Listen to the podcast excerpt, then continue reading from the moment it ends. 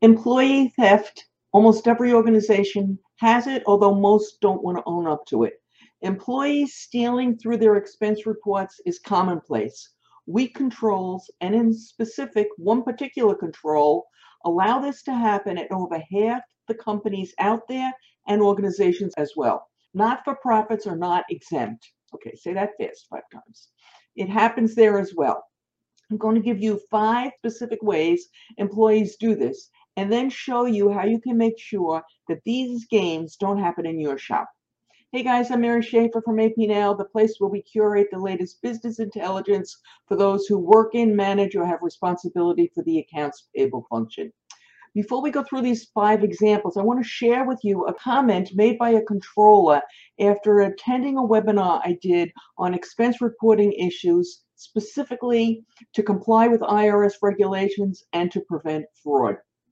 He said, I came for the IRS regulations, but after listening to her talk about fraud, I've got a long list of changes to make in how our organization handles expense reporting. The practice that leads to all the trouble that I'm about to discuss is allowing your employees to use their own credit cards when the company has a credit card of its own. Does your organization allow that? You can let us know in the comments below. Now, I know before I get started, a lot of you are going to argue, oh, but it's nice to let our employees get points, or, you know, our employees prefer this. And there are many other reasons why companies do this. That's great, but it allows some of the game playing that I'm about to discuss to go on. So here are five things that can go wrong. And the first one is refunds. Now, this might be an oversight or it might be the employee trying to defraud the organization. It kind of doesn't matter. At the end of the day, the company is still out the money. So what am I talking about with refunds? Okay, your employee charges something on the credit card, or as we saw at the beginning of COVID, they'd signed up for a conference and they paid for it or an air flight. And then for whatever reason, the event or the item is canceled.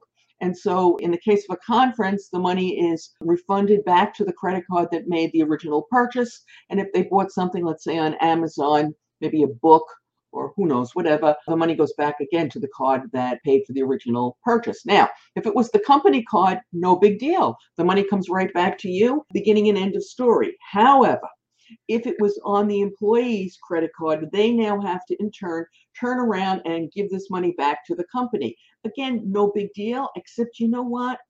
Some of them forget.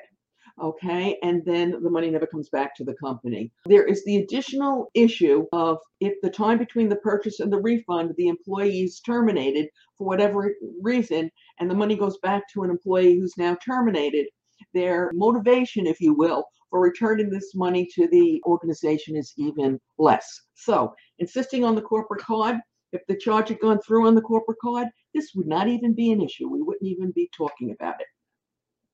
The next item I want to talk about, I'm willing to bet most of you have never thought of.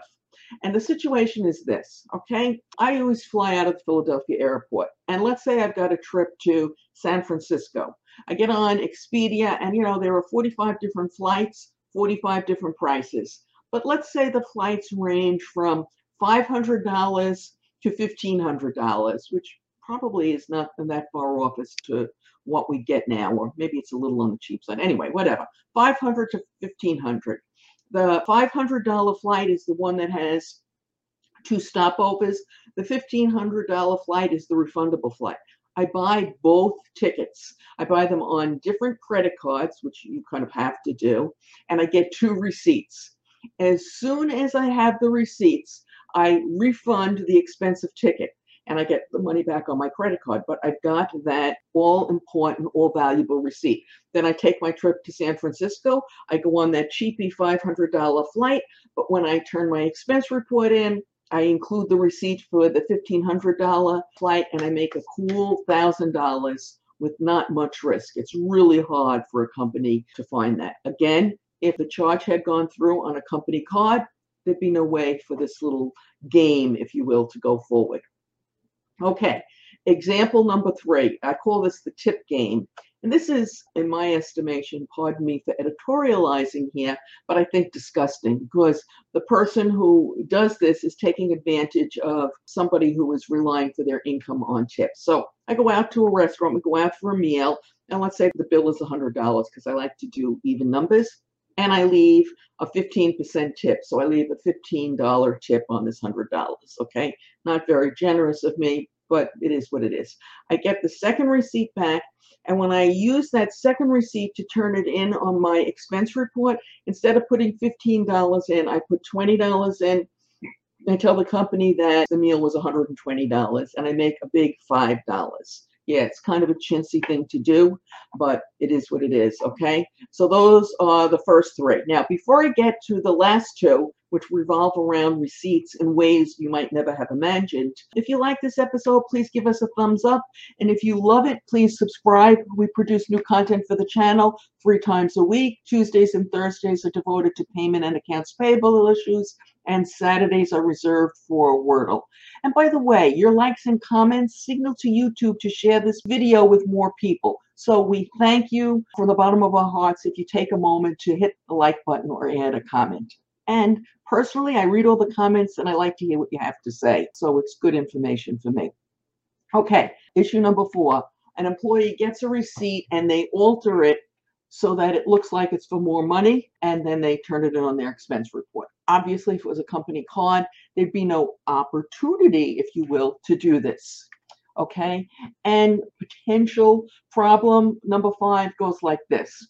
I go out to a meal, I get my receipt, and it's you know that little crummy paper and i put it in my purse and then it gets all wrinkled i don't want to do all that plus i might lose it so i take a picture of it with my smartphone and i email it to myself no problem with that. And I have a nice clean receipt to attach to my expense report when I do it.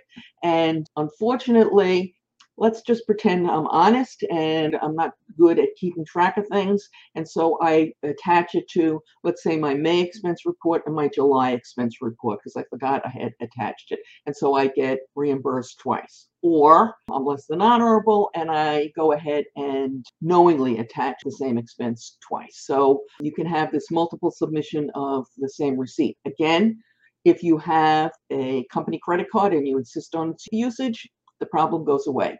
So I think it's pretty obvious that all these headaches could be eliminated by simply requiring that the employee use the company card for business travel. It's a best practice. Do you agree after listening to me give you all these examples? Let us know in the comments below. And don't forget, there's that added benefit now of if everybody uses the company credit card, you're not creating extra work for your staff who's responsible for monitoring expense reports and processing reimbursements. Unfortunately, this is just the tip of the iceberg when it comes to employees playing games with their expense reports. We recently did a short talk on questionable expense reporting habits. You can watch it right now using a link that will appear momentarily on YouTube, and it's in the show notes below. As always, we greatly appreciate your thumbs up, your subscribes, your shares, and your comments.